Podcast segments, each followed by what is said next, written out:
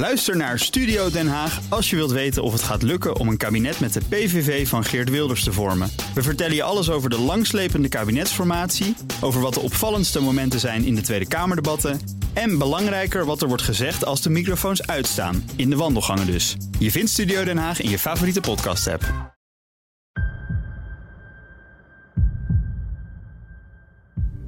Hebben vrouwen een ander brein dan mannen? Hoe zit het met die linker en die rechter hersenhelft? Kun je met gezonde voeding je hersenen verbeteren? Wat hebben bacteriën daar dan weer mee te maken? Mijn naam is Iris Sommer. Ik ben psychiater en neurowetenschapper in het Universitair Medisch Centrum in Groningen. In vijf afleveringen neem ik je mee op een baan door het brein. Dit is aflevering 1.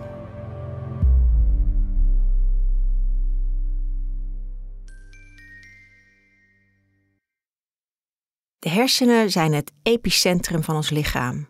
Ze sturen de spieren aan, de ademhaling, de temperatuurregulatie, het slaap-waakritme. Maar ze bepalen ook ons gemoed, onze persoonlijkheid, ons gevoel voor humor of het gebrek daaraan. Onze hersenen maken ons tot de unieke persoon die we zijn. Beschadiging of ziekte van de hersenen heeft dan ook impact op onze hele persoon. Eigenlijk zouden we dus super zuinig op onze hersenen moeten zijn door niet te roken, geen alcohol te drinken, gezond te eten, sporten en ook nog genoeg sociale contacten te onderhouden. Tussen de mensen zijn, dat doet het brein namelijk ook goed, zelfs als dat lastige mensen zijn. Oké, hoe zien die hersenen er eigenlijk echt uit?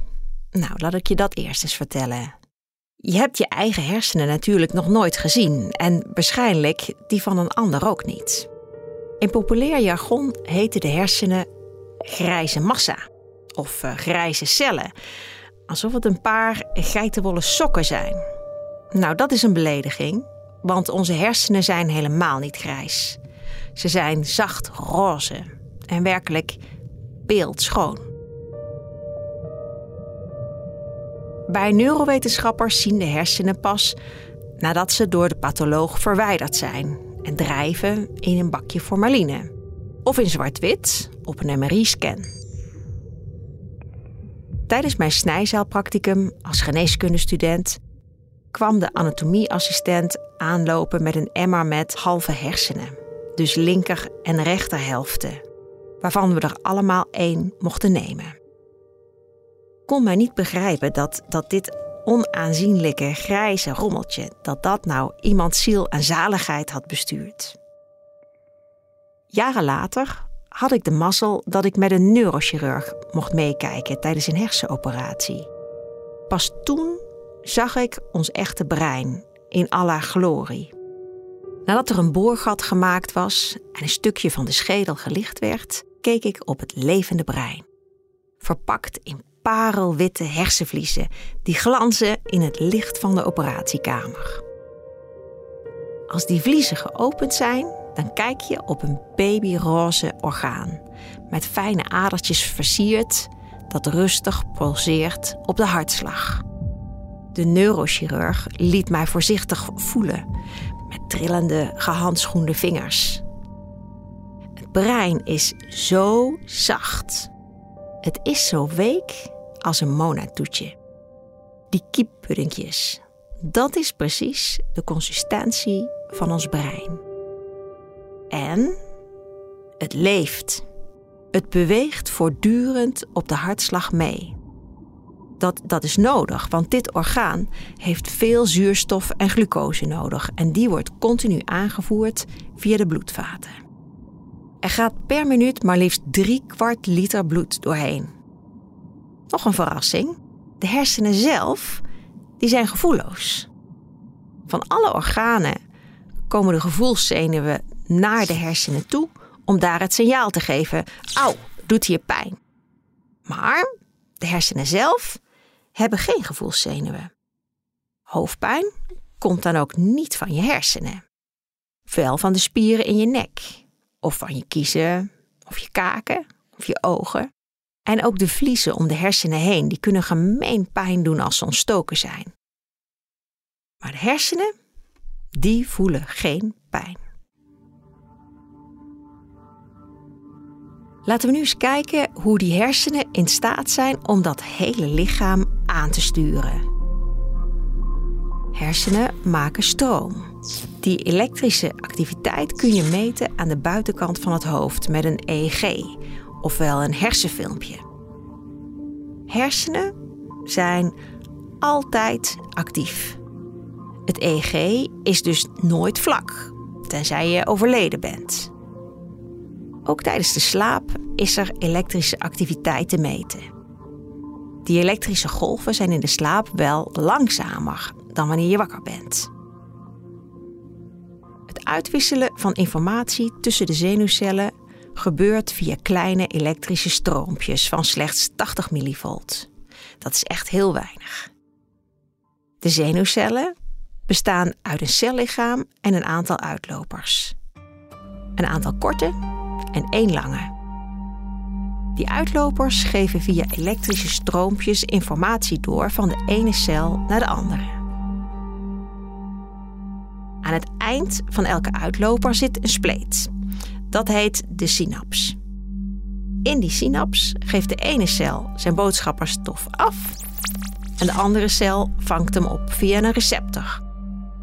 Dat gaat razendsnel.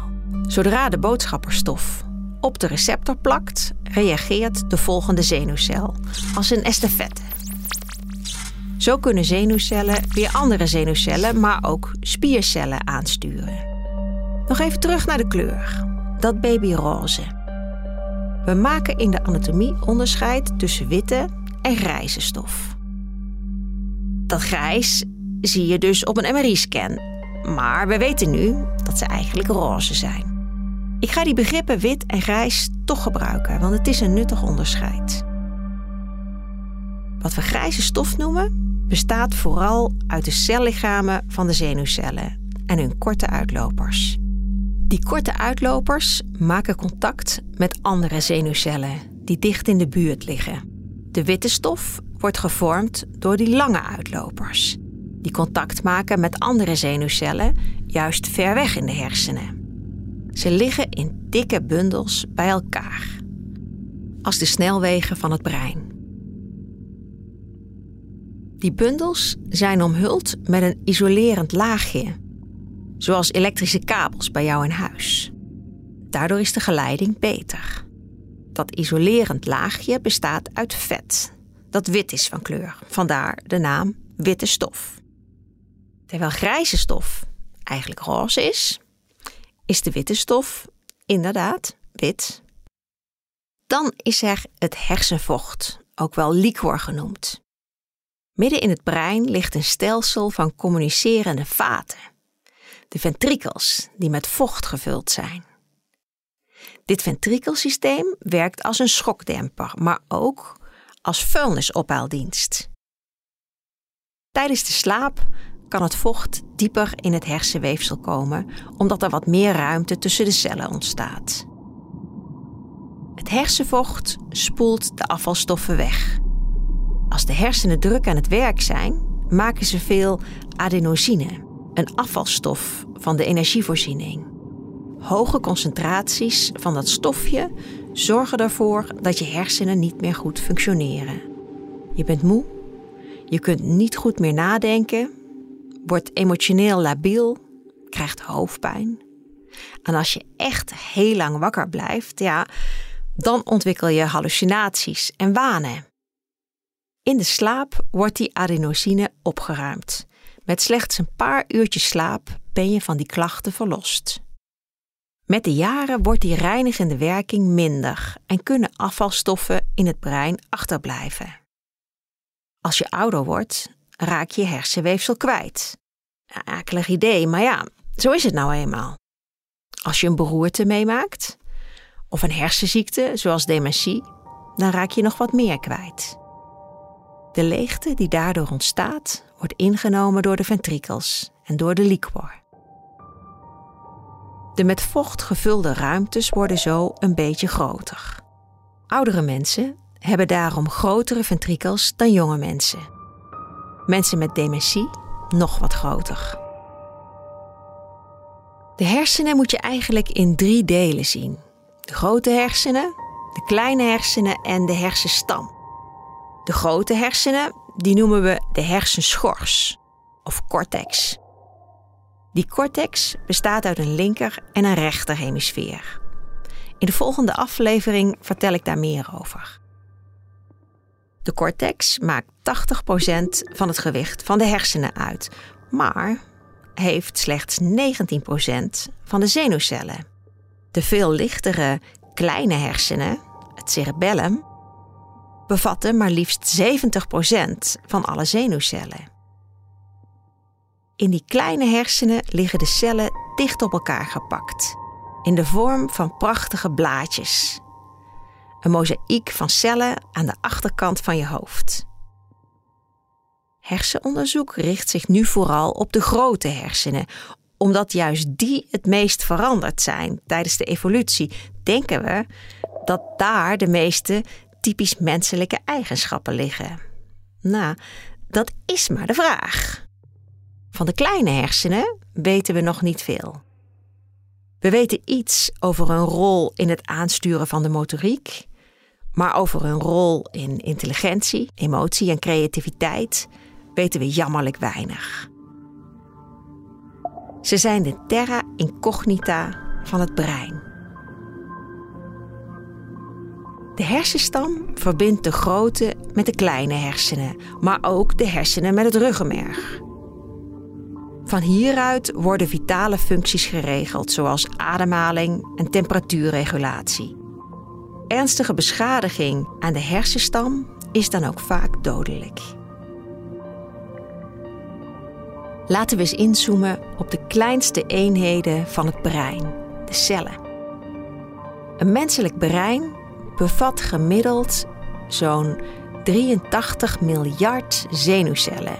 Mijn vriend en mentor uit Noorwegen, psycholoog Kenneth Hukdaal, maakte graag het grapje dat er meer hersencellen in ons brein zitten dan dat Noorwegen dollars op de bank heeft staan. Hij heeft zijn land echter onderschat. Noorwegen heeft meer dollars op de bank. Tegenwoordig heeft hij zijn tekst aangepast. We hebben meer verbindingen in ons brein dan Noorwegen dollars op de bank heeft. Daar heeft Noorwegen vooralsnog niet van terug.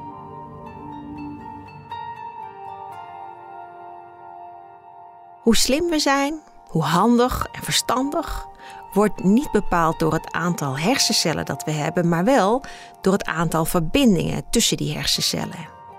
Want elke verbinding staat voor een associatie. Iets van kennis of kunde dat je verworven hebt. De verbindingen van de hersenen vormen netwerken die tegelijk vuren. Dat vuren gebeurt met die elektrische stroompjes, hun manier van communiceren. Er zijn netwerken die in actie komen als we een bepaalde taak moeten uitvoeren, bijvoorbeeld lezen of schrijven. Er is ook een netwerk dat juist actief wordt als we even niets hoeven doen. Dat is het default mode netwerk. Dit netwerk doet ons dagdromen en mijmeren, maar ook wel kritisch naar onszelf kijken. Eigenlijk doen we dus niet niks, maar van alles. Alleen doen we dat niet bewust. Vroeger dachten we dat bepaalde functies door bepaalde plekken van de hersenen werden uitgevoerd. Nu spreken we liever van netwerken die verschillende hersenonderdelen verbinden en samen een functie uitvoeren. Maar er zijn niet alleen zenuwcellen in de hersenen, er zijn ook steuncellen. Die zorgen dat het de kostbare zenuwcellen aan niets ontbreekt. Die zenuwcellen moeten immers nog heel lang mee, als het goed is, een heel leven lang. Ik moet altijd aan Queen Elizabeth denken. De steuncellen zijn haar lakeien. Ze zorgen voor glucose, zuurstof, bescherming en stevigheid. Ze maken groeifactoren, een soort pokon voor het brein.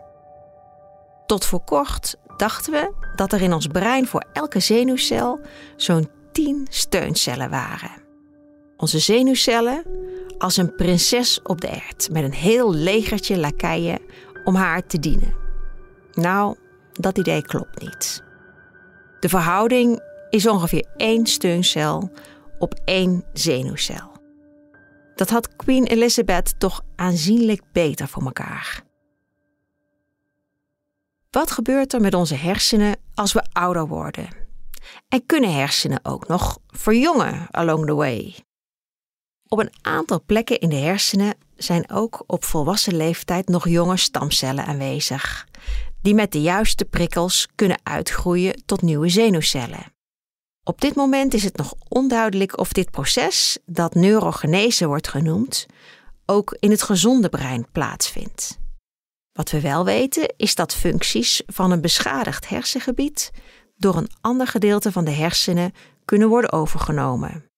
Hoe jonger iemand is als de beschadiging ontstaat, hoe makkelijker dat gebeurt. Hersenen zijn plastisch. Dat wil zeggen dat ze in staat zijn om nieuwe verbindingen aan te leggen en verbindingen die niet meer nodig zijn, juist af te breken. De hersenen passen zich met veranderende verbindingen voortdurend aan aan wat je van ze vraagt. Ga je leren tennissen, dan moeten er nieuwe verbindingen worden aangelegd. Spreek je al jaren geen Spaans meer, dan worden de verbindingen die dat ondersteunden langzaam opgeruimd. De nieuwe verbindingen worden gevormd door nieuwe uitlopers die contact tussen verschillende zenuwcellen gaan leggen.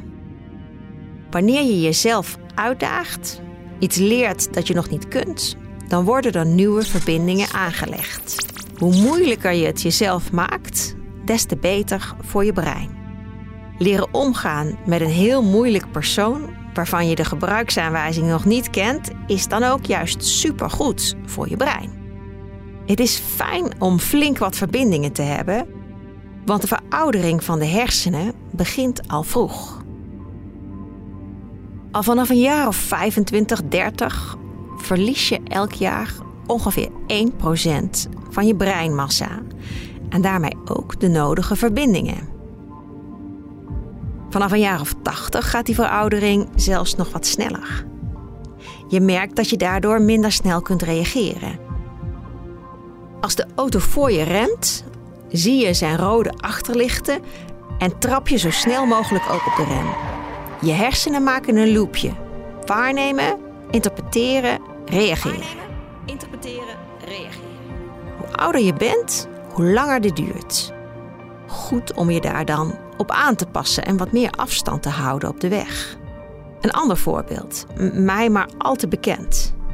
Hoe ouder je bent, hoe langer het duurt eer je op bepaalde woorden of namen kunt komen.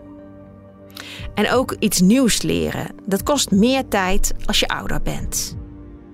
Daar staan ook voordelen tegenover.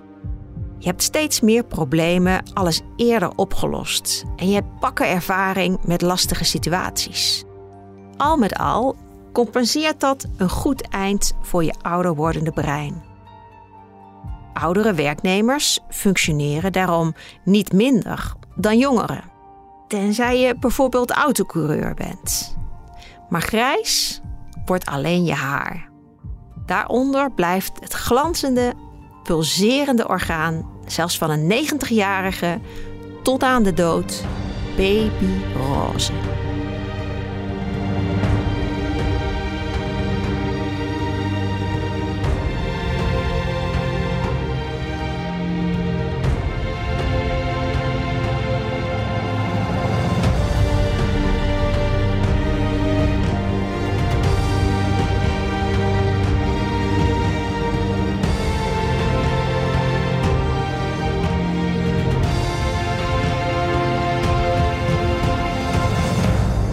In de volgende aflevering ga ik je uitleggen hoe de hersenhelften verschillend zijn.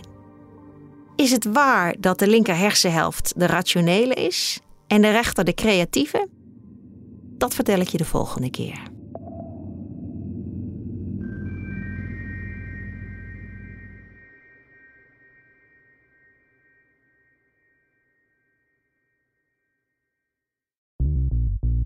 BNR ben je altijd als eerste op de hoogte van het laatste nieuws. Luister dagelijks live via internet. Bas van Werven. En heel langzaam komt de zon op rond dit tijdstip. Je krijgt inzicht in de dag die komt op BNR, het Binnenhof in Nederland en de rest van de wereld. De Ochtendspits. Voor de beste start van je werkdag. Blijf scherp en mis niets.